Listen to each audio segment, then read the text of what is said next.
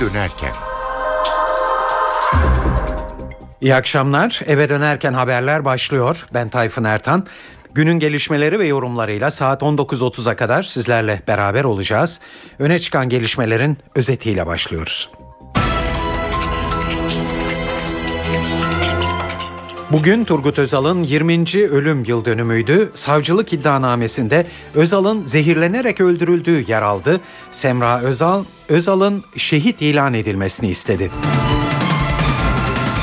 İhtiyacı olan ailelere çocukları askerde olduğu süre içinde 250 lira aylık ödenmesi için bugün başvurular alınmaya başlandı. Türklerin yurt dışında kayıt altında bulunan 130 milyar dolarını Türkiye'ye çekmek için yeni bir düzenleme yapılmasından söz ediliyor. İngiltere'nin eski başbakanı Margaret Thatcher için bugün Londra'da resmi cenaze töreni yapıldı. Thatcher'ın son yolculuğu bile tartışmalı oldu. Ve Boston maratonunu kana bulayan bombaların düdüklü tencerelerin içine yerleştirildiği anlaşıldı.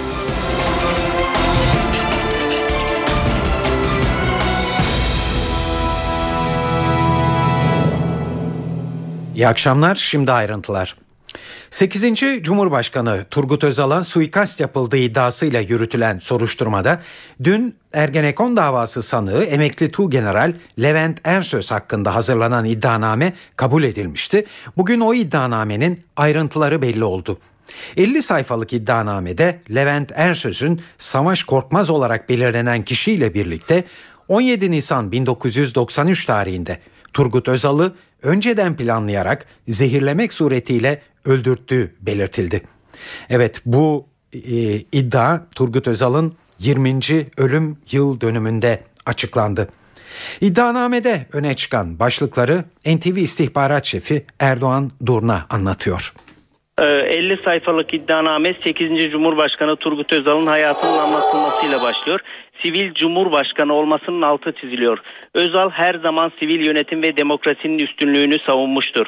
Sivil yönetimi destekleme adına kamu kurum ve kuruluşlarını ziyaret ederken resmi kıyafetler yerine e, diğer cumhurbaşkanlarından farklı olarak çoğu defa kravatsız, keten pantolon, keten ayakkabı ve tişörtle resmi programlara katılmıştır deniyor. Daha sonra 1993 yılında olan önemli olaylar anlatılıyor. Burada Uğur Mumcu suikasti, Eşref Bitlis'in uçağının düşürülmesi, Bingöl'de 33 erin öldürülmesi gibi PKK eylemleri tarihleriyle birlikte veriliyor. Cekkamiye suikast girişimi, Lakes adlı gemide 15 ton uyuşturucunun ele geçirilmesi anlatılıyor. İddianamenin ilerleyen bölümlerinde Özal'a yönelik Kartal Demiral'ın düzenlediği suikast girişimi, Devlet Denetleme Kurumu ve Adli Tıp Kurumu raporları yer alıyor. Asıl suçlama bölümünde ise zirve yayın evi davasının gizli tanığı ve e, sanığı aynı zamanda sanığı İlker Çınar ile gizli tanık Selçuk'un e, anlatımlarına yer veriliyor. Burada iddianamede ayrıca zirve yayın evi davasında İlker Çınar'ın yaptığı telefon görüşmelerinin dökümü, Ergenekon davasında İşçi Partisi'nden çıkan belgeler de yer alıyor. Levent Ersöz'ün e, iddianamenin sonuç bölümünde şu dikkat çekiyor. Levent Ersöz'ün açık kimliği tespit edilemeyen ancak gizli tanık Selçuk tarafından Savaş Korkmaz olarak belirtilen kişiyle birlikte 17 Nisan 1993 tarihinde Türkiye Cumhuriyeti'nin 8. Cumhurbaşkanı Turgut Özal'ı önceden planlayarak zehirlemek suretiyle öldürttüğü, bu yolla atılı suçu işlediği sonuç ve kanaatine varılmıştır deniyor. Ankara 13. Ağır Ceza Mahkemesi'nce kabul edilen iddianamede emekli Tuğgeneral Levent Ersöz'ün ağırlaştırılmış müebbet hapis cezasına çarptırılması isteniyor. Evet iddianamede Özal'ın suikast sonucu öldürüldüğü vurgulanmakta. Keza Özal ailesinin de iddiası bu yönde biliyoruz. Bugün Turgut Özal'ın 20. ölüm yıl dönümüydü ve Özal'ın kabri başında düzenlenen törende Semra Özal suikast iddiasını bir kez daha tekrarladı. Özal eşinin görev başında öldürüldüğünü söyledi ve Turgut Özal'ın şehit kabul edilmesini istiyorum diye konuştu.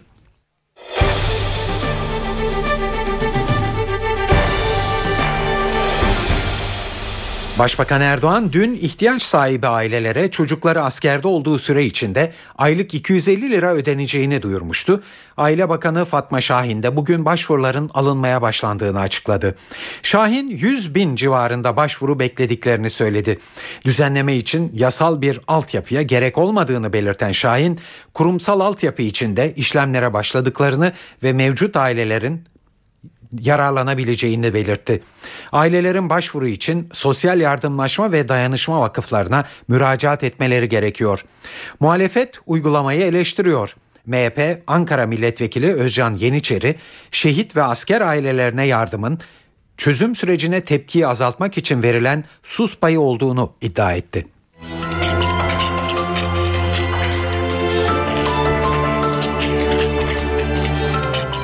Öğrenci Seçme ve Yerleştirme Merkezi lisans düzeyinde yapılacak kamu personel seçme sınavı testlerindeki konu ve dağılımları değiştirdi.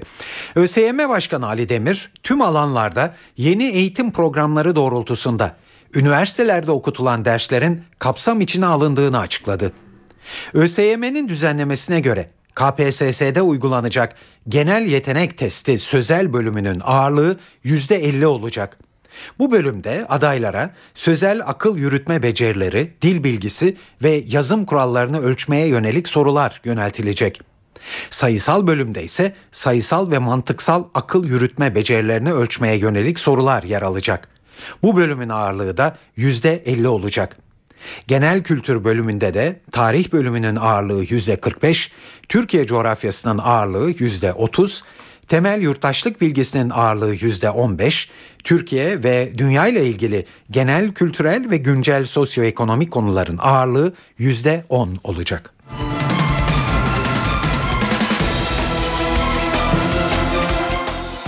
Varlık barışı yeniden gündeme geliyor. Açıklamayı Başbakan Yardımcısı Ali Babacan yaptı. Babacan, Türklerin yurt dışında kayıt altında 130 milyar doları olduğunu, bu parayı Türkiye'ye çekmek için yeni bir düzenleme yapabileceklerini söyledi. Amerika'da gazetecilerle konuşan Babacan, 4 yıl önceki varlık barışı sırasında dünyada kriz vardı, Türkiye bugünkü kadar öne çıkmamıştı, şimdi yapılacak barış daha etkili olabilir diye konuştu. Peki varlık barışı hangi mal varlıkları kapsamına dahil edecek? Gelir İdaresi eski başkanı Osman Arıoğlu anlatıyor. Şimdi aslında varlık barışı deyince çok e, net şöyle tanımlayabiliriz. Daha önce vergiye tabi bir kaynaktan elde edildiği halde e, bunun vergisi ödenmeden bir şekilde yurt içinde ya, da yurt dışında tutulan ama resmi kayıtlara da bir türlü geçirilemeyen bu kaynakların resmi kayda alınabilmesi yani bir işletme için konuşuyorsak bu işletmenin e, resmi kayıtlarına alınamayan kayıt dışı diyelim ki satışları vardı. Bunun bir kısmını da ihracat yapıyordu veya ithalat yapıyordu firma. Bunun kaynakların bir kısmını da yurt dışında bırakmıştı. E, devletin vergi inceleme elemanları da e, varlık barışı yapıldığı tarihe kadar herhangi bir incelemeye başlamamış veya incelemede tespit edememişti. Ee, böyle bir kaynağı olana deniliyor ki e, devlet tarafından sen bu kaynağını ister yurt içinde ister yurt dışında tabi esas gündem yurt dışındaki kaynak daha önemli. Yurt dışındaki bu kaynağını e, bu kaynak ne olabilir? Nakit para olabilir, altın olabilir, döviz olabilir. E, döviz de neticede yurt dışındaysa zaten doğal, doğal olarak döviz olacak. Veya hisse senedi, tahvil gibi bazı kaynaklar olabilir. E, veya gayrimenkul de olabilir aslında. Bu kaynaklarını diyor bana e, belli bir tarih konuluyor. Şu tarihe kadar bildirirsen bunun üzerinden işte geçmiş e, varlık barışında yüzde ikisi tutarında yurt dışındaysa bir vergi ödemenizde diyor bu kaynağını işletmene koyabilirsin.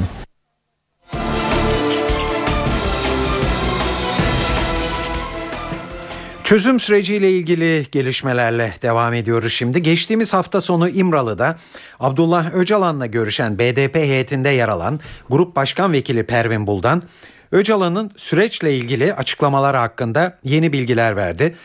Buna göre Öcalan 3 aşamalı bir yol haritasından bahsediyor. Buldan birinci aşamanın mecliste komisyon kurulması ve akil insanlar heyeti kurulması olduğunu, ikinci aşamanın ise çekilme süreci olduğunu söyledi. Buldan, üçüncü aşama içinde terörle mücadele kanununun kaldırılması ve ceza kanununda bazı değişiklikler yapılması gibi yasal düzenlemelerden bahsetti. Buldan'a göre Öcalan seçim yasası, barajın kaldırılması gibi konular süreç e, geri çekilme süreci tamamlandıktan sonra ele alınabileceğini söyledi. Öcalan'ın Kandil'deki PKK yönetimine yazdığı mektupta Kuzey Irak'a ulaştırılmakta. Mektubu götüren heyette BDP eş genel başkanı Gülten Kışanak, Grup Başkan Vekili Pervin Buldan ve İstanbul Milletvekili Sırrı Süreyya Önder var. Başbakan Yardımcısı Beşir Atalay, Akil İnsanlar Heyeti'nin çalışmalarına ilişkin bilgi verdi.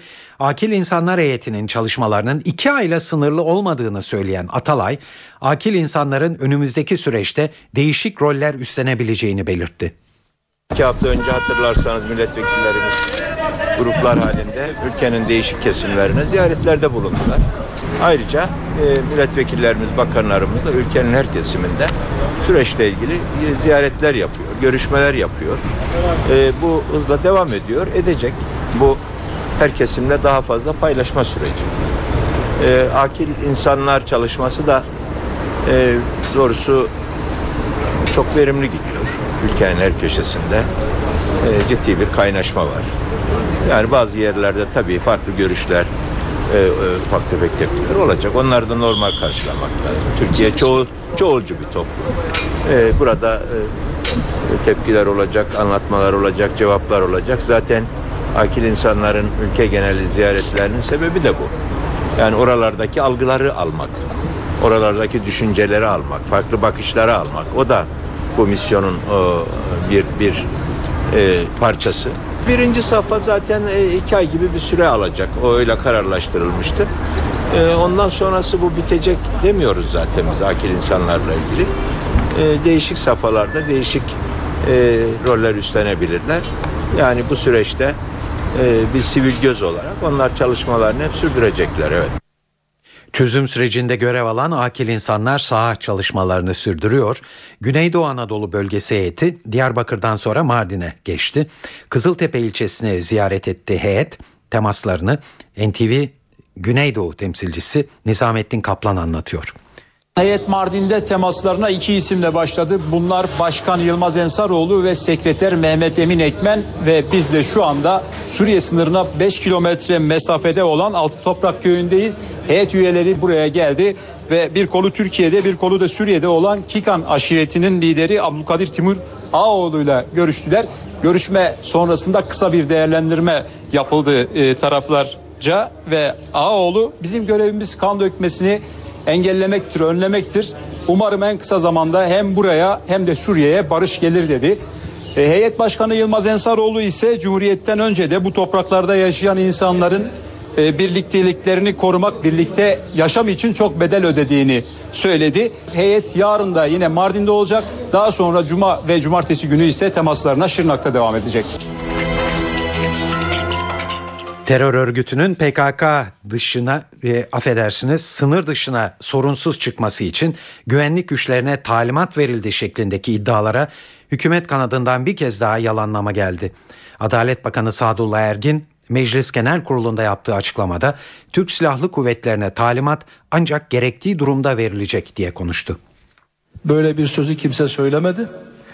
Güvenlik güçlerinin başbakanın ne söylediğini çok iyi biliyorum. Güvenlik güçlerinin yasalardan kaynaklı görev ve yetkileri konusunda Sayın Başbakanımız e, açıklamada bulunmuştur. Yurt dışına operasyon yapma yetkisi Türkiye Büyük Millet Meclisi tarafından hükümete verilmiştir. Hükümet de meclisten aldığı bu yetkiyi güvenlik güçlerine ciro etmektedir, vermektedir. İhtiyaç duyulduğu zeminlerde. Burada sorumluluk hükümettedir ve güvenlik güçlerimizin ihtiyaç duyduğu anda bu talimatları verecek olan da siyaset kurumudur.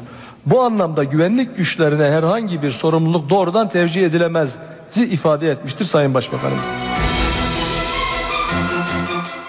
Avrupa Parlamentosu Türkiye'nin yıllık olağan ilerleme raporunu tartışıyor. Öne çıkan konu başlıkları çözüm süreci ve ifade özgürlüğü. Genel kurul tarafından yarın oylanacak rapor taslağında güncel gelişmelere yer veriliyor ve çözüm süreci için tam destek veriliyor. Raporun ayrıntılarını NTV Fransa muhabiri Kayhan Karaca anlatıyor. Raporda e, Kürt sorununun çözümü için başlatılan sürece tam destek veriliyor. Öncelikle bunu e, belirtmekte fayda var. Ancak buna karşılık demokratikleşme, insan hakları ve hukuk devleti konularında son yıllara nazaran çok daha fazla eleştiri var raporda. E, raporun mimarı Hollandalı Hristiyan Demokrat Parlamenter Ziya Omen Duiten Avrupa Parlamentosu'nun Türkiye raporu. E, raporunda Kürt sorununun çözümü için başlatılan sürecin tarihi bir anlaşmayla sonuçlanabileceğini ancak bunun için yürütülen görüşmelerin müzakereye dönüştürülmesi gerektiği görüşünü dile getirmekte e, Riya Omen Ruiten. E, Avrupa Parlamentosu geçtiğimiz yıllarda olduğu gibi bu yılda PKK'yı raporunda terör örgütü olarak tanımlıyor ve eylemlerini kınıyor. Avrupa Birliği ülkelerine terör ve organize suçlarla mücadelede Türkiye ile işbirliği yapmaları çağrısında bulunuluyor. Buna karşılık demokratikleşme, insan hakları ve hukuk devleti konularındaki eleştiri dozunun geçtiğimiz yıllar oranla e, arttığını gözlemliyoruz ve Avrupa Parlamentosu bu konularda ilerleme için Ankara'ya üyesi olduğu Avrupa Konseyi ve Avrupa İnsan Hakları Mahkemesi'ne adres göstermekte. İfade ve medya özgürlüğüne de geniş yer veriliyor raporda ve bu özgürlüğü milli güvenlik, kamu düzeni ve kamu güvenliği adına kısıtladığı savunulan anayasanın düşünceyi açıklama ve yaymayla ilgili 26. ve basın özgürlüğüyle ilgili 28. maddelerinin değiştirilmesi isteniyor Avrupalı parlamenterler tarafından. Yargıdaki bozuklukları da, bozukluklar da eleştirilmekte raporda ve burada özellikle Pınar Selek davası Türk yargı sistemindeki yetersizliklerin göstergesi olarak tanımlanmakta. Ee, yine bu bölümünde raporun Balyoz, Ergenekon ve KCK davalarının bağımsız, tarafsız ve saydam işlemediğine dair şüpheler dile getirilmekte. E, raporda sendikal haklar, eşcinsellere yönelik ayrımcılıkla mücadele ve inanç özgürlüğüne de değinilmekte. E, Kıbrıs sorunu da yine e, Yunan ve Kıbrıs Rum parlamenterlerin girişimiyle geniş yer bulmuş e, raporda bu yıl. E, bu bölümde Rumların savunduğu münasır ekonomik bölge meşru kabul ediliyor ve tüm Avrupa Birliği üyesi devletlerin taraf olduğu Birleşmiş Milletler Deniz Hukuku Sözleşmesi'ne dayandığı kaydediliyor. Ankara'ya da bu sözleşmeyi imzalama ve onaylama çağrısı var. Saat 18.23 günün gelişmeleriyle devam ediyoruz. Piyanist Fazıl Sayın Twitter'da Ömer Hayyam'ın dizelerini paylaşması nedeniyle 10 ay hapis cezasına çarptırılmasına hükümetten bir isimden Kültür ve Turizm Bakanı Ömer Çelik'ten bir tepki geldi. Çelik makul şekilde düşünen hiç kimse o ifadelerin ifade hürriyeti kapsamına gireceğini savunamaz diye konuştu. Çelik, Fazıl Say kararına Avrupa Birliği'nden gelen tepkileri de eleştirdi. Avrupa Birliği açıklama yapmış, kaygı duyuyoruz diye. Açıklama yapan sözcüye ilgili ahim kararlarını hatırlatıyorum. Çünkü ahimin verdiği kararlarda da şunu söylüyor. Evet ifade hürriyeti esastır. İfade hürriyetinin esas olması e, insanların kutsal bildiği değerlerin rencide edilmesi, onlara dönük provokatif ifadeler kullanılmasını mazur göstermez. Ha, işin ceza davasıyla ilgili kısmı, ce- e, ceza davasının e, sonucunda ortaya çıkan cezalandırmanın miktarı, ötekisi berikisi bu ayrı bir konu. Bu, bu hukukla ilgili bir tartışma. Ama hiç kimse ceza davası meselesinden yola çıkıp da bu meseleler ifade hürriyeti içerisinde değerlendirilmelidir diye de bir sonuca varamaz. Bence AB sözcüsünün açıklaması da e, bu bakımdan yanlış. Çünkü ahim iştihatları açıktır. Yani ifade hürriyetiyle hakaret, provokatif amaçlı e, hakaret ve e, insanları rencide edeceğim, re- rencide edici beyanlar konusunda net bir çizgi çekiyor. CHP milletvekili Rıza Türmen ise tepkisini Fazıl Say'ın eserleri eşliğindeki bir basın toplantısında gösterdi. Gazetecilere Fazıl Say'ın eserlerini dinleten Türmen ceza uygulanırsa bu seslerden mahrum kalınacak dedi.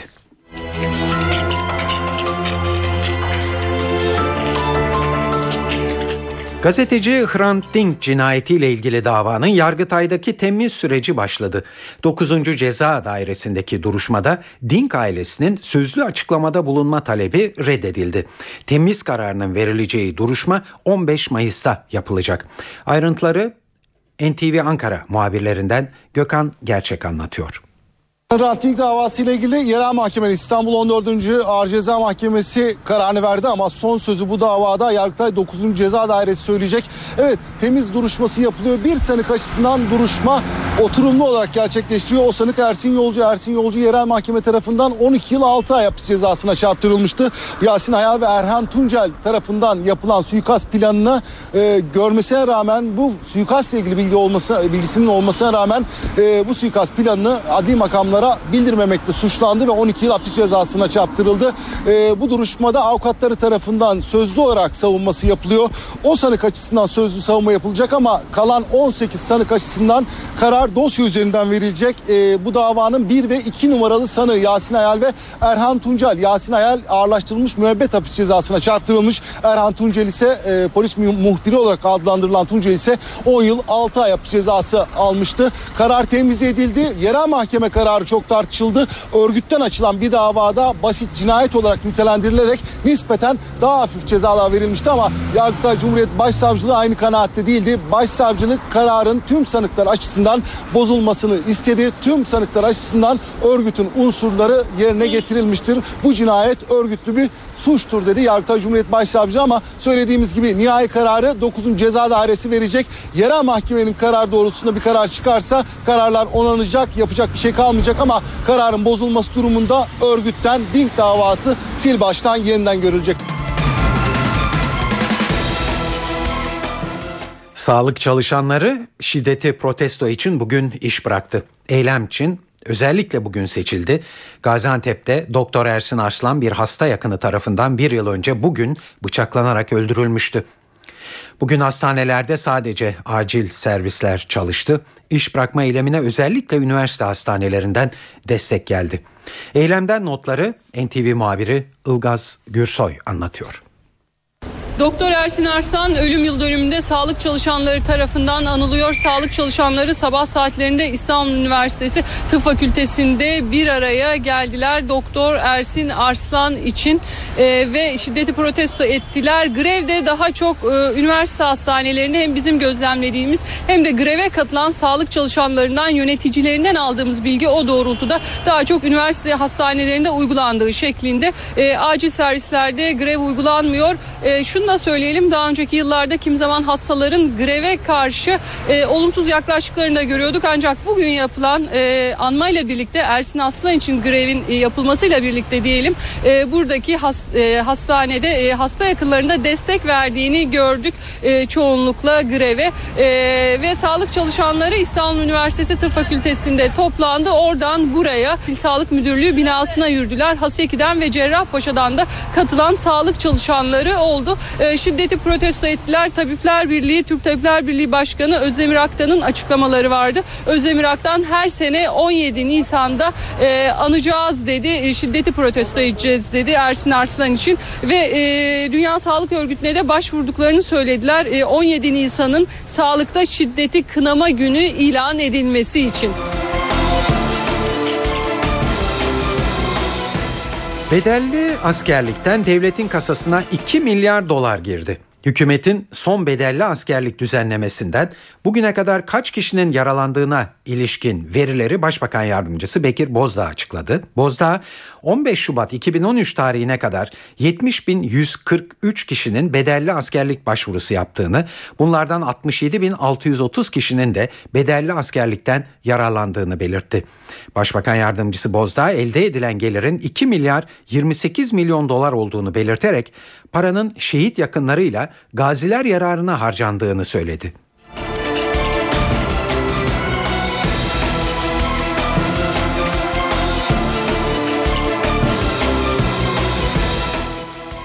Para ve sermaye piyasalarında bugünkü gelişmelerle devam edeceğiz şimdi. CNBC'den Enis Şenerdem anlatıyor.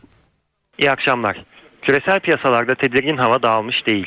Avrupa'da siyasilerin resesyon kelimesinin giderek daha fazla telaffuz etmesi ve ekonomik verilerin de kötü gelmesi borsaları olumsuz etkiliyor. Endekslerde bugün %1'i aşan düşüşler vardı. Wall Street'te güne düşüşle başladı. Borsa İstanbul'da yurt dışındaki bu olumsuz havadan etkilenmiş durumda. BIST 100 endeksi günü %0.36 kayıpla 84.500 seviyesinin altında tamamladı. Para piyasalarında ise Euro'nun dolar karşısında güç kaybettiğini takip ettik. Avrupa'ya dair sorunların yine piyasada konuşulur hale gelmesi pariteyi baskılıyor. İçeride ise TL'de değer kaybı var. Dolar TL 1.80 seviyesine yaklaşmış durumda. Tahvil piyasasında dün Merkez Bankası'ndan gelen faiz indiriminin etkileri hissediliyor. Gösterge tahvil faizi %5.50 ile tarihi dip seviyelere yakın. Sivil havacılık kuralları değişiyor. Ulaştırma, Denizcilik ve Haberleşme Bakanlığı'nın yasa taslağına göre artık uçaklarda silahlı polisler görev yapabilecek. Silah kullanma kararını amir konumundaki polis verecek. Silah kullanımından kaynaklanacak maddi zararı ise havayolu şirketi karşılayacak. Polis ya da özel güvenlikçiler şüpheli gördükleri yolcuları uçağa almayabilecekler.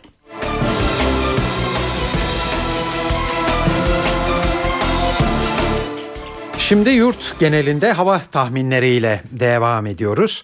NTV Meteoroloji Editörü Gökhan Abur'a kulak veriyoruz. İyi akşamlar. Batıda yağış etkisini kaybediyor. Kuzeyli rüzgarlar yarın da kuvvetli esmeye devam edecek ve o nedenle sıcaklıklar yine oldukça düşük hissedilecek. Cumartesi günü Akdeniz'de, pazar günü ise batı ve iç kesimlerde sıcaklıklar yükselmeye başlasa da yurt genelindeki asıl yükselmeyi önümüzdeki hafta bekliyoruz. Yarın Akdeniz'de daha kuvvetli olmak üzere İç Anadolu ve doğudaki yağışlar aralıklarla devam edecek. Yağışların Mersin, Kahramanmaraş, Gaziantep, Hatay, Karadeniz'de Rize Artvin arasında daha kuvvetli olmasını bekliyoruz. Gün içinde Marmara'nın doğusu ve Batı Karadeniz'de hafif yağış geçişleri görülebilir. Cuma günü İç Ege, Akdeniz ve doğudaki yağışlar aralıklarla devam edecek. Yağışların Burdur, Isparta, Denizli, Uşak, Afyonkarahisar, Karaman, Konya, Manavgat, Alanya ve Hatay, Gaziantep, Şanlıurfa arasında çok daha kuvvetli olacağı gözüküyor. Evet İstanbul'da hava açmaya başladı. Yarın da bulutlanma var ve sıcaklık, sıcaklıklar İstanbul için yarın hissedilen sıcaklık 9 derece olacak. Gece sıcaklığı da 5 derece hissedilecek. Ankara'da yarın hava bulutlu ve soğuk. Hafif yağış geçişleri görülebilir. Sıcaklık 12 derece olacak. Gece sıcaklığı ise 3 derece. İzmir yarın da fazla açık değil. Rüzgar kuvvetli esecek. Sıcaklık 13 derece hissedilecek. Gece sıcaklığı ise 8 derece olacak.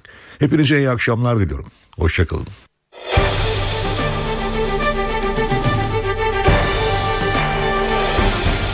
Birkaç spor haberi var sırada. Ziraat Türkiye Kupası yarı final heyecanı bugün oynanacak iki maçla başlıyor. Kupanın ilk maçı bugün saat 19'da Sivas Spor Trabzonspor arasında oynanacak. Sivas 4 Eylül stadında yapılacak maçı hakem Hüseyin Göçek yönetecek. Sivas Spor'da süresiz kadro dışı bırakılan Sercan Yıldırım forma giyemiyor. Trabzonspor'da ise izinli Bamba takımda yer almayacak. Gecenin diğer maçında Fenerbahçe Eskişehir Spor'la karşılaşacak. Atatürk Stadında saat 21.15'te başlayacak maçı hakem Yunus Yıldırım yönetecek. Teknik direktör Aykut Kocaman'ın yoğun maç trafiği nedeniyle kadroda rotasyon yapması bekleniyor. Sarı lacivertli takımda sakatlığı geçen Sov riske edilmeyecek. Eskişehir Spor'da ise Tello oynayamayacak. Turkish Airlines Euroleague'de Anadolu Efes Playoff çeyrek final serisi 3. maçında İstanbul'da Yunanistan'ın Olympiakos takımıyla karşılaşıyor. Serinin ilk iki maçını Atina'da 67-62 ve 71-53 kaybedip 2-0 geriye düşen Anadolu Efes bu karşılaşmayı da yitirmesi durumunda elenecek. Abdi İpekçi Spor Salonu'nda oynanacak karşılaşma saat 20'de başlıyor. Anadolu Efes'te zorlu maç öncesi baş antrenör Oktay Mahmudi Final Four için umutlu olduğunu söyledi. Maçlar sonlara doğru yaklaştıkça daha büyük önem taşıyor tabii ki. Ee, kendi sahamızda oynuyoruz. Kendi sahamızda oynadığımız zamanlar iyi basketbol oynuyoruz. Orada e, ilk maçta iyi mücadele ettik ve sonunda maçım gitti. Sonunda ikinci maçın devamında ise e, biraz e, şeyimiz düştü, direncimiz düştü. O direnç açıldıkta düştükten sonra fark açıldı. Kendi sahamızda başka bir hikaye olacaktır diye düşünüyorum. Evet dış dünyada en çok konuşulan haberlerle devam edeceğiz demiştik. Öyle yapalım. İran-Pakistan sınırında dün kayda geçen 7,8 büyüklüğündeki depremle ilgili gelişmeler var sırada. Depremle ilgili bilgi akışı hala sağlıklı değil. Önce en az 40 kişinin hayatını kaybettiğini duyurdu İran Devlet Televizyonu. Daha sonra sadece bir kişinin öldüğü bildirildi. Pakistan'dansa yıkım ve ölüm haberleri geliyor. İki ülkenin sınırındaki bölgede meydana gelmişti deprem. Ayrıntıları NTV İslamabad muhabiri Fakur Errahman'dan alıyoruz. İran sınırına yakın Pakistan'ın Meşkel e, ilçesi dünkü depremden e, çok fazla e, etkilendi. Bu e, Meşkel'de bir yerel gazeteci Faruk Kabdani ile ben görüşme fırsatı buldum.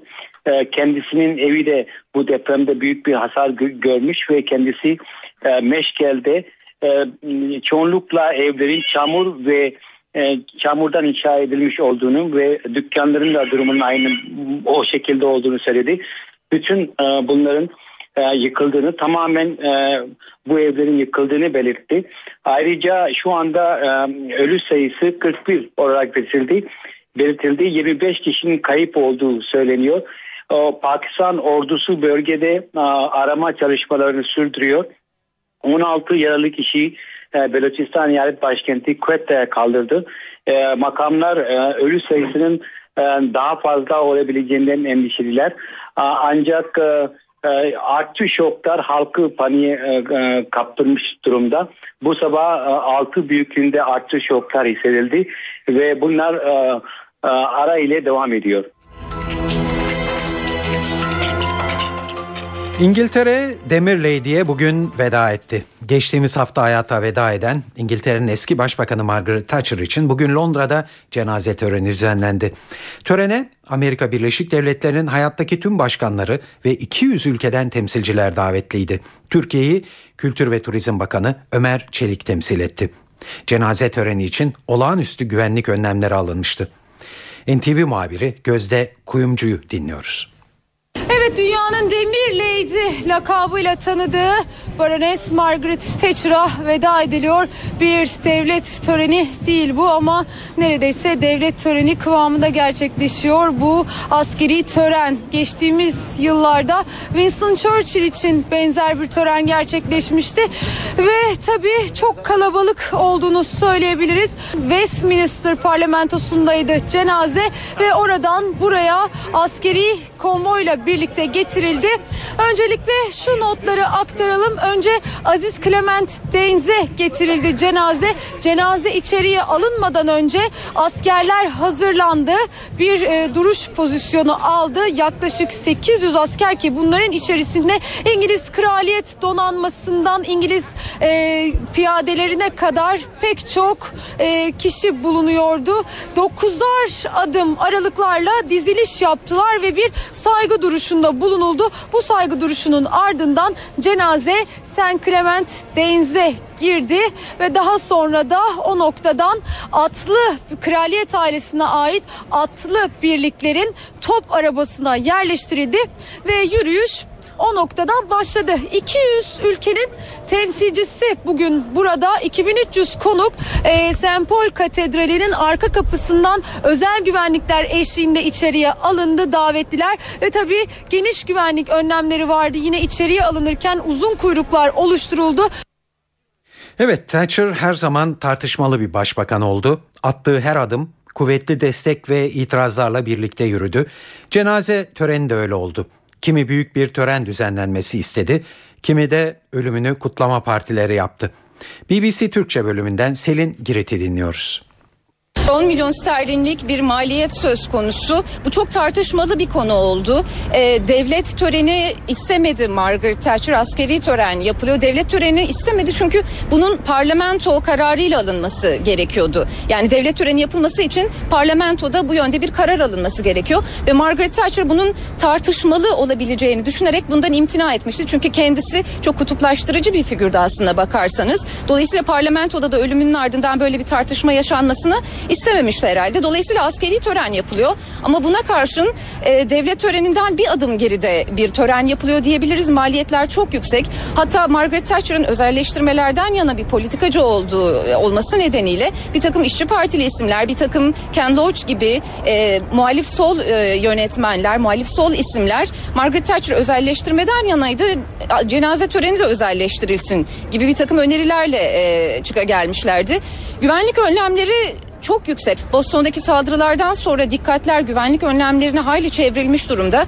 4000 polis görev alacak. Onun haricinde e, takviye tutulan polisler de var. Olası protesto gösterilerinden bahsediliyor. E, iktidardan ayrılmasından bu yana 23 yıl geçti ama bugün hala cenaze töreni çok büyük tartışmalara yol açıyor. Tartışmalar burada bitecek gibi de görünmüyor pek. Thatcherizm, Thatcher'ın Thatcher'ın mirası tartışmaları da daha önümüzdeki günlerde sürecek herhalde. Evet son olarak bazı satır başlarıyla Thatcher'ın hayatına da bir göz atalım.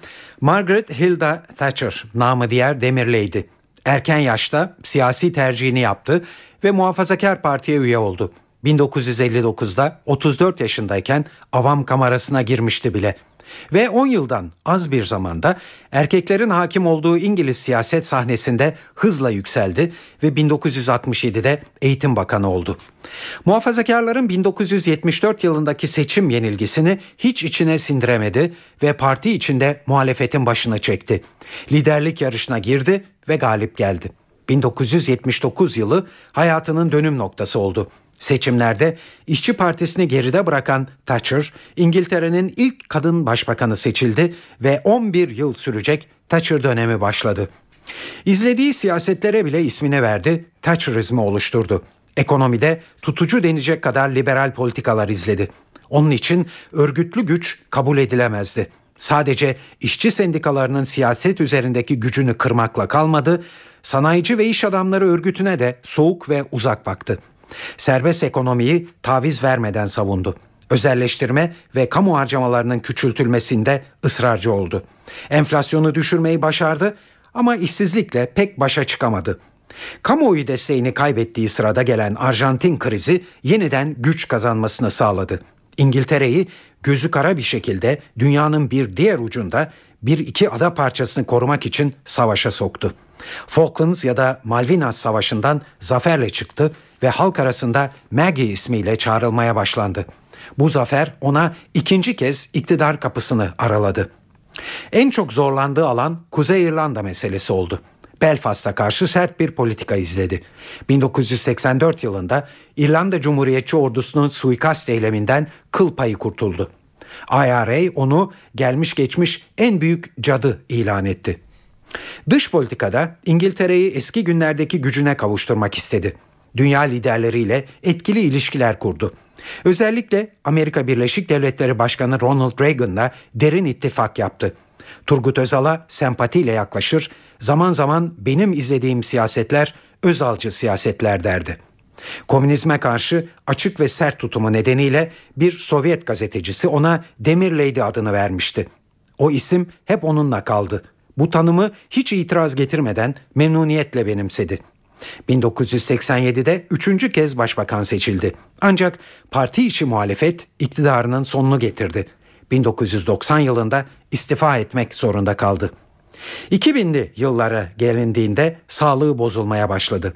Birkaç kez felç geçirdi ve eşini kaybettikten sonra tam anlamıyla inzivaya çekildi. 9 gün önce geçirdiği son felç nedeniyle hayata veda ettiğinde 87 yaşındaydı.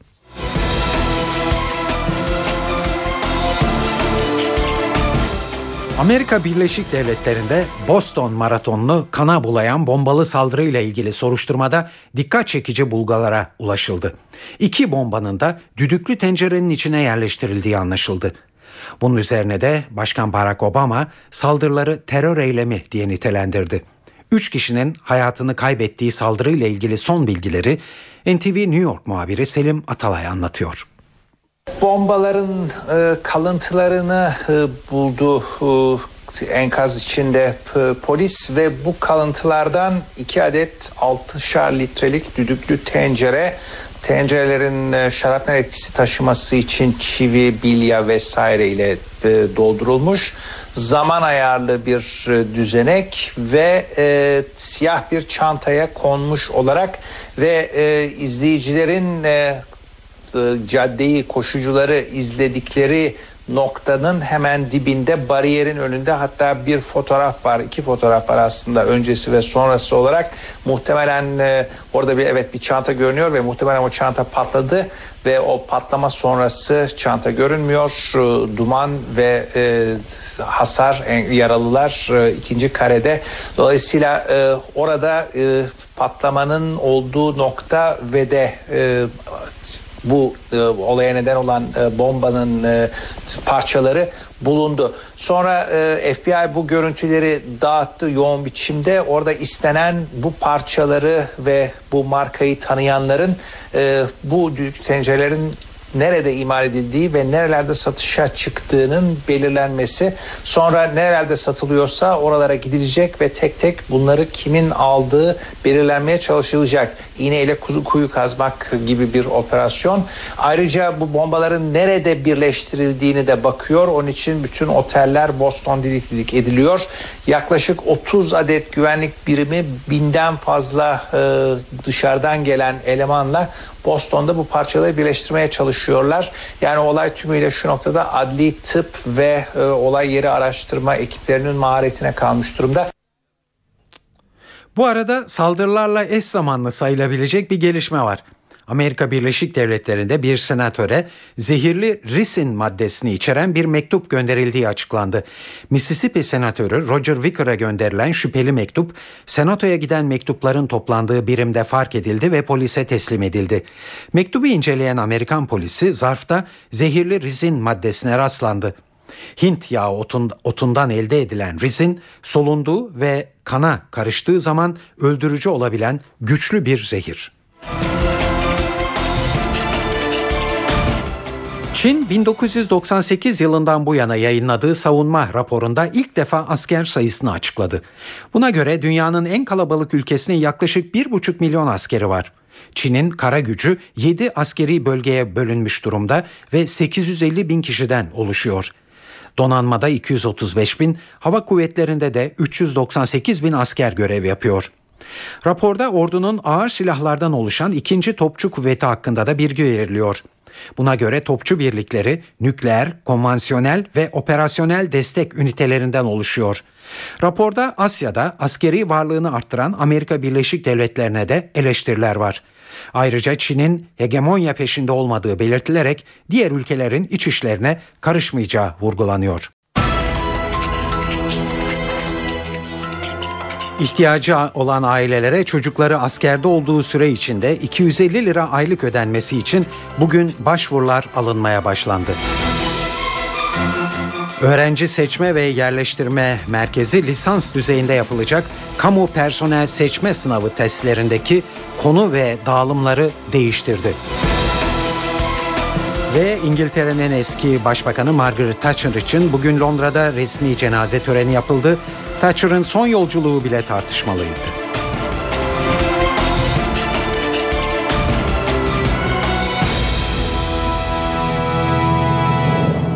Şimdi ayrıntılar. Başbakan Erdoğan dün ihtiyaç sahibi ailelere çocukları askerde olduğu süre içinde aylık 250 bin lira ödeneceğini duyurmuştu. Aile Bakanı Fatma Şahin de bugün başvuruların alınmaya başlandığını açıkladı. Şahin 100 bin civarında başvuru beklediklerini açıkladı. 250 lira ödenek için düzenleme amacıyla yasal bir altyapıya gerek olmadığını belirten Fatma Şahin, kurumsal altyapı içinde işlemlere başladıklarını ve mevcut askerlerin ailelerinin de bu durumdan yararlanabileceğini belirtti. Ailelerin başvuru için sosyal yardımlaşma ve dayanışma vakıflarına müracaat etmeleri gerekiyor. Muhalefet ise uygulamayı eleştiriyor. MHP Ankara Milletvekili Özcan Yeniçeri, şehit ve asker ailelerine yardımın çözüm sürecine tepkiyi azaltmak için verilen sus payı olduğunu iddia etti. Öğrenci Seçme ve Yerleştirme Merkezi lisans düzeyinde yapılacak kamu personel seçme sınavı testlerindeki konu ve dağılımları değiştirdi. ÖSYM Başkanı Ali Demir tüm alanlarda yeni eğitim programları doğrultusunda üniversitelerde okutulan derslerin kapsam içine alındığını açıkladı. ÖSYM'nin düzenlemesine göre KPSS'de uygulanacak genel yetenek testi sözel bölümünün ağırlığı %50 olacak. Bu bölümde adaylara sözel akıl yürütme becerileri, dil bilgisi ve yazım kurallarını ölçmeye yönelik sorular yöneltilecek. Sayısal bölümde ise sayısal ve mantıksal akıl yürütme becerilerini ölçmeye yönelik sorular yer alacak. Bu bölümün ağırlığı da %50 olacak. Genel kültür bölümünde de tarih bölümünün ağırlığı %45, Türkiye coğrafyasının ağırlığı %30, temel yurttaşlık bilgisinin ağırlığı %15, Türkiye ve dünya ile ilgili genel kültürel ve güncel sosyoekonomik konuların ağırlığı %10 olacak. çözüm süreciyle ilgili gelişmelerle devam ediyoruz. Geçtiğimiz hafta sonunda İmralı'da Abdullah Öcalan'la görüşen BDP heyetinde yer alan Grup Başkan Vekili Pervin Buldan, Öcalan'ın süreçle ilgili açıklamaları hakkında bilgi verdi. Buna göre Öcalan 3 aşamalı bir yol haritasından bahsediyor. Buldan birinci aşamanın mecliste komisyon kurulması ve akil insanlar heyeti kurulması olduğunu, ikinci aşamanın ise çekilme süreci olduğunu söyledi. Buldan üçüncü aşama için de terörle mücadele kanununun kaldırılması ve ceza kanununda bazı değişikliklerin yapılması gibi yasal düzenlemelerden bahsetti. Buldan'a göre Öcalan seçim yasası, barajın indirilmesi gibi konuların geri çekilme süreci tamamlandıktan sonra ele alınabileceğini söyledi. Öcalan'ın Kandil'deki PKK yönetimine yazdığı mektupta Kuzey Irak'a ulaştırılmakta. PKK'nın sınır dışına sorunsuz çıkması için güvenlik güçlerine talimat verildi şeklindeki iddialara hükümet kanadından bir kez daha yalanlama geldi. Adalet Bakanı Sadullah Ergin Meclis Genel Kurulu'nda yaptığı açıklamada Türk Silahlı Kuvvetlerine talimat ancak gerektiği durumda verilecek diye konuştu. Böyle bir sözü kimse söylemedi. Güvenlik güçlerinin başbakanın ne söylediğini çok iyi biliyorum.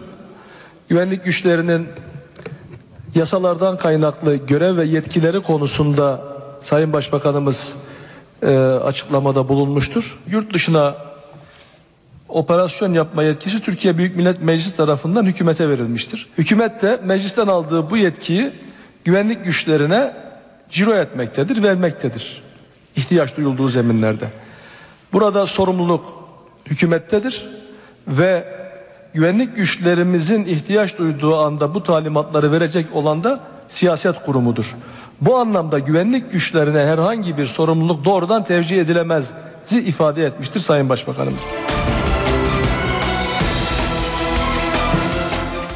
Avrupa Parlamentosu Türkiye'nin yıllık olağan ilerleme raporunu görüşüyor. Öne çıkan konu başlıkları çözüm süreci ve ifade özgürlüğü. Genel kurul tarafından yarın oylanacak rapor taslağında çözüm süreci için tam destek veriliyor. Raporun ayrıntılarını NTV Fransa muhabiri Kayhan Karaca anlatıyor.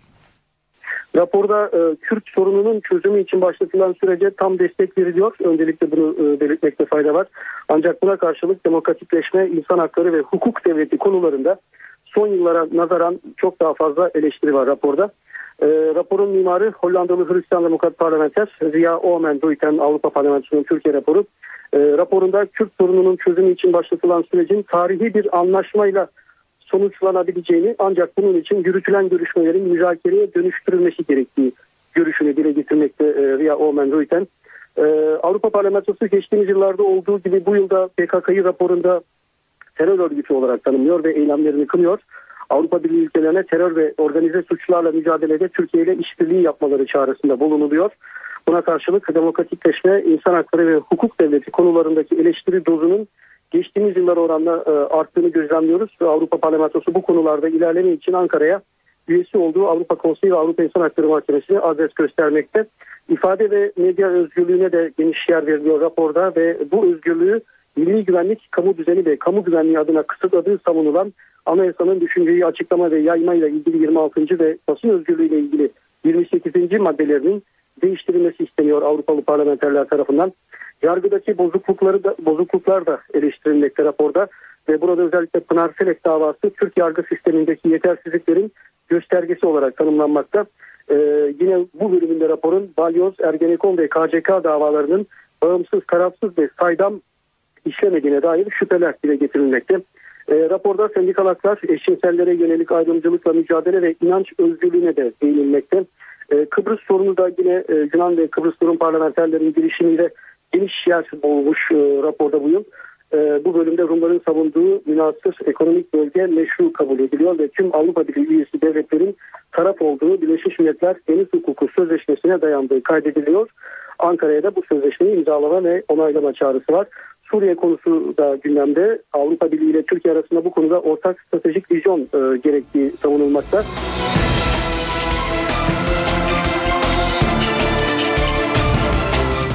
Gazeteci Hrant Dink cinayetiyle ilgili davanın Yargıtay'daki temiz süreci başladı. 9. Ceza Dairesi'ndeki duruşmada Dink ailesinin sözlü açıklamada bulunma talebi reddedildi. Temiz kararının verileceği duruşma 15 Mayıs'ta yapılacak. Ayrıntıları Ankara muhabirlerimizden Gökhan Gerçek'ten dinliyoruz. Ranting davası ile ilgili yerel mahkeme İstanbul 14. Ağır Ceza Mahkemesi kararını verdi ama son sözü bu davada Yargıtay 9. Ceza Dairesi söyleyecek.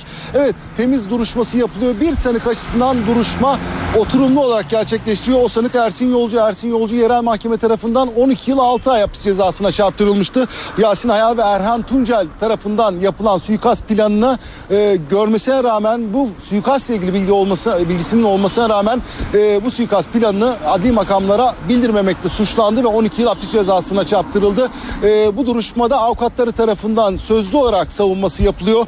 O sanık açısından sözlü savunma yapılacak ama kalan 18 sanık açısından karar dosya üzerinden verilecek. E, bu davanın 1 ve 2 numaralı sanığı Yasin Ayal ve Erhan Tuncel. Yasin Ayal ağırlaştırılmış müebbet hapis cezasına çarptırılmış. Erhan Tuncel ise e, polis muhbiri olarak adlandırılan Tuncel ise 10 yıl 6 ay hapis cezası almıştı. Karar temiz edildi. Yerel mahkeme kararı çok tartışıldı. Örgütten açılan bir davada basit cinayet olarak nitelendirilerek nispeten daha hafif cezalar verilmişti ama Yargıtay Cumhuriyet Başsavcılığı aynı kanaatte değildi. Başsavcılık kararın tüm sanıklar açısından bozulmasını istedi. Tüm sanıklar açısından örgütün unsurları yerine getirilmiştir. Bu cinayet örgütlü bir suçtur dedi Yargıtay Cumhuriyet Başsavcılığı ama söylediğimiz gibi nihai kararı 9. Ceza Dairesi verecek. Yerel mahkemenin karar doğrultusunda bir karar çıkarsa kararlar onanacak, yapacak bir şey kalmayacak ama kararın bozulması durumunda örgütten Dink davası sil baştan yeniden görülecek. Amerika Birleşik Devletleri'nde Boston Maratonu'nu kana bulayan bombalı saldırı ile ilgili soruşturmada dikkat çekici bulgalara ulaşıldı. İki bombanın da düdüklü tencerenin içine yerleştirildiği anlaşıldı. Bunun üzerine Başkan Barack Obama da saldırıları terör eylemi diye tanımladı. Üç kişinin hayatını kaybettiği saldırı ile ilgili son bilgileri NTV New York muhabiri Selim Atalay'dan alıyoruz. Bombaların e, kalıntılarını e, buldu e, enkaz içinde polis ve bu kalıntılardan iki adet 6'şar litrelik düdüklü tencere tencerelerin şarapnel etkisi taşıması için çivi, bilya vesaire ile doldurulmuş. Zaman ayarlı bir düzenek ve e, siyah bir çantaya konmuş olarak ve e, izleyicilerin e, caddeyi koşucuları izledikleri noktanın hemen dibinde bariyerin önünde. Hatta bir fotoğraf var iki fotoğraf var aslında öncesi ve sonrası olarak. Muhtemelen e, orada bir evet bir çanta görünüyor ve muhtemelen o çanta patladı ve o patlama sonrası çanta görünmüyor. E, duman ve e, hasar yaralılar e, ikinci karede. Dolayısıyla e, orada e, patlamanın olduğu nokta ve de e, bu e, olaya neden olan e, bombanın e, parçaları bulundu. Sonra e, FBI bu görüntüleri dağıttı yoğun biçimde. Orada istenen bu parçaları ve bu markayı tanıyanların e, bu tencerelerin nerede imal edildiği ve nerelerde satışa çıktığının belirlenmesi sonra nerelerde satılıyorsa oralara gidilecek ve tek tek bunları kimin aldığı belirlenmeye çalışılacak. İğneyle kuzu kuyu kazmak gibi bir operasyon. Ayrıca bu bombaların nerede birleştirildiğini de bakıyor. Onun için bütün oteller Boston didik didik ediliyor. Yaklaşık 30 adet güvenlik birimi binden fazla e, dışarıdan gelen elemanla Boston'da bu parçaları birleştirmeye çalışıyorlar. Yani olay tümüyle şu noktada adli tıp ve e, olay yeri araştırma ekiplerinin maharetine kalmış durumda. İngiltere Margaret Thatcher'a bugün veda etti. Geçtiğimiz hafta hayata veda etmişti İngiltere'nin eski başbakanı Margaret Thatcher. Bugün Londra'da bir cenaze töreni düzenledi kendisi için. Törene Amerika Birleşik Devletleri'nin hayattaki tüm başkanları ve 200 ülkeden temsilciler davetliydi. Thatcher'ın Türkiye'ye bakışı ve o dönemin başbakanı Turgut Özal'la ilişkisine de değinelim.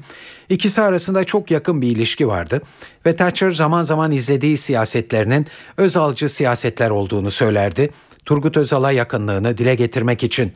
O döneme tanıklık etmiş olan eski Büyükelçi Cem Duna'ya Thatcher'ın Türkiye'ye bakış açısını sorduk. Son derece müsbetti Türkiye'ye bakışı. Özellikle Sayın e, o zaman Başbakan Turgut Özal'a, Turgut Özal'la olan ilişkisi hakikaten ilginç bir ilişki. Çünkü e, o dönemde hatırlayacaksınız önce Amerika'da Reagan, arkasından Baba Bush ve Thatcher bir e, aynı felsefeyi paylaşan kimselerdi. Aynı şekilde düşünen e, kişi kendisiyle büyük ölçüde rahmetli Özal'dı. Dolayısıyla Özal da aynı şekilde uygulayabildi kendi düşüncelerini e, başbakanlığı süresinde. Benim en güzel anım da zaten oradandır. E, bir gün bir resmi ziyaret için Londra'ya gittiğimizde e, Sayın rahmetli Turgut Özal'la e, beraber baş başa bir toplantıya girdiler. E, Thatcher ve e, Özal. Ben de e, rahmetliye yardımcı olabilmek için bir sanatçısından özellikle yanındaydım. Ve orada görüyorsunuz yani iki tane beyin, iki tane düşünce kaynağı, iki tane benzer kişilik nasıl birbirleriyle paylaşıyorlardı fikirlerini. Hakikaten çok hoş bir sahneydi. Benim unutamayacağım olaylardan biridir o da. Portekizli teknik direktör Carlos Carvalhal, Fenerbahçe'nin UEFA Avrupa Ligi yarı finalindeki rakibi Benfica'nın püf noktalarını NTV Spor'a anlattı. Carvalhal, Benfica'nın çok iyi savunma yapan ve kontratağa çıkan bir takım olduğunu söyledi. Benfica gerçekten iyi bir takım. Oyuncularından tek tek de söz edebiliriz ama birlikte çok iyi oynuyorlar. Çok iyi savunma yapıyorlar. Nasıl hücum edeceklerini çok iyi biliyorlar. Esas prensipleri iyi savunma yaptıklarında çok iyi kontratağa çıkmaları. Bunu çok iyi başarıyorlar. Benfica, Lazio'dan farklı oynayan bir takım. Hücumda birçok çözüm opsiyonu var. Fenerbahçe'nin bu turda oynayabileceği en zor takım Benfica. Genelde 4-4-2 oynarlar ama ilk maçta orta sahada bir kişi daha oynayabilir. Gaytan, Lima'nın arkasında görev yapabilir. Carlos Carvalhal eşleşmede ilk maçın İstanbul'da oynanacak olmasının Fenerbahçe için avantaj olduğu görüşünde. İlk maç Benfica'nın sahasında oynansaydı Benfica için bir avantaj olurdu. Çok iyi savunma yaptıkları ve kontratağa çıktıkları için de ikinci maçta bu avantajı değerlendirebilirlerdi. Ancak ilk maç Kadıköy'de oynanıyor ve bu Benfica için daha zor olacak. Fenerbahçe iyi savunma yapar ve kompakt bir şekilde hareket ederse Benfica'ya bir sürpriz hazırlayabilir. Şimdi kültür ve sanat haberlerimize geçiyoruz. Size çeşitli etkinliklerden bir derleme sunuyoruz. Nilüfer 13 düet albümünün tanıtım konseri bu akşam İstanbul Kongre Merkezi'nde gerçekleşecek.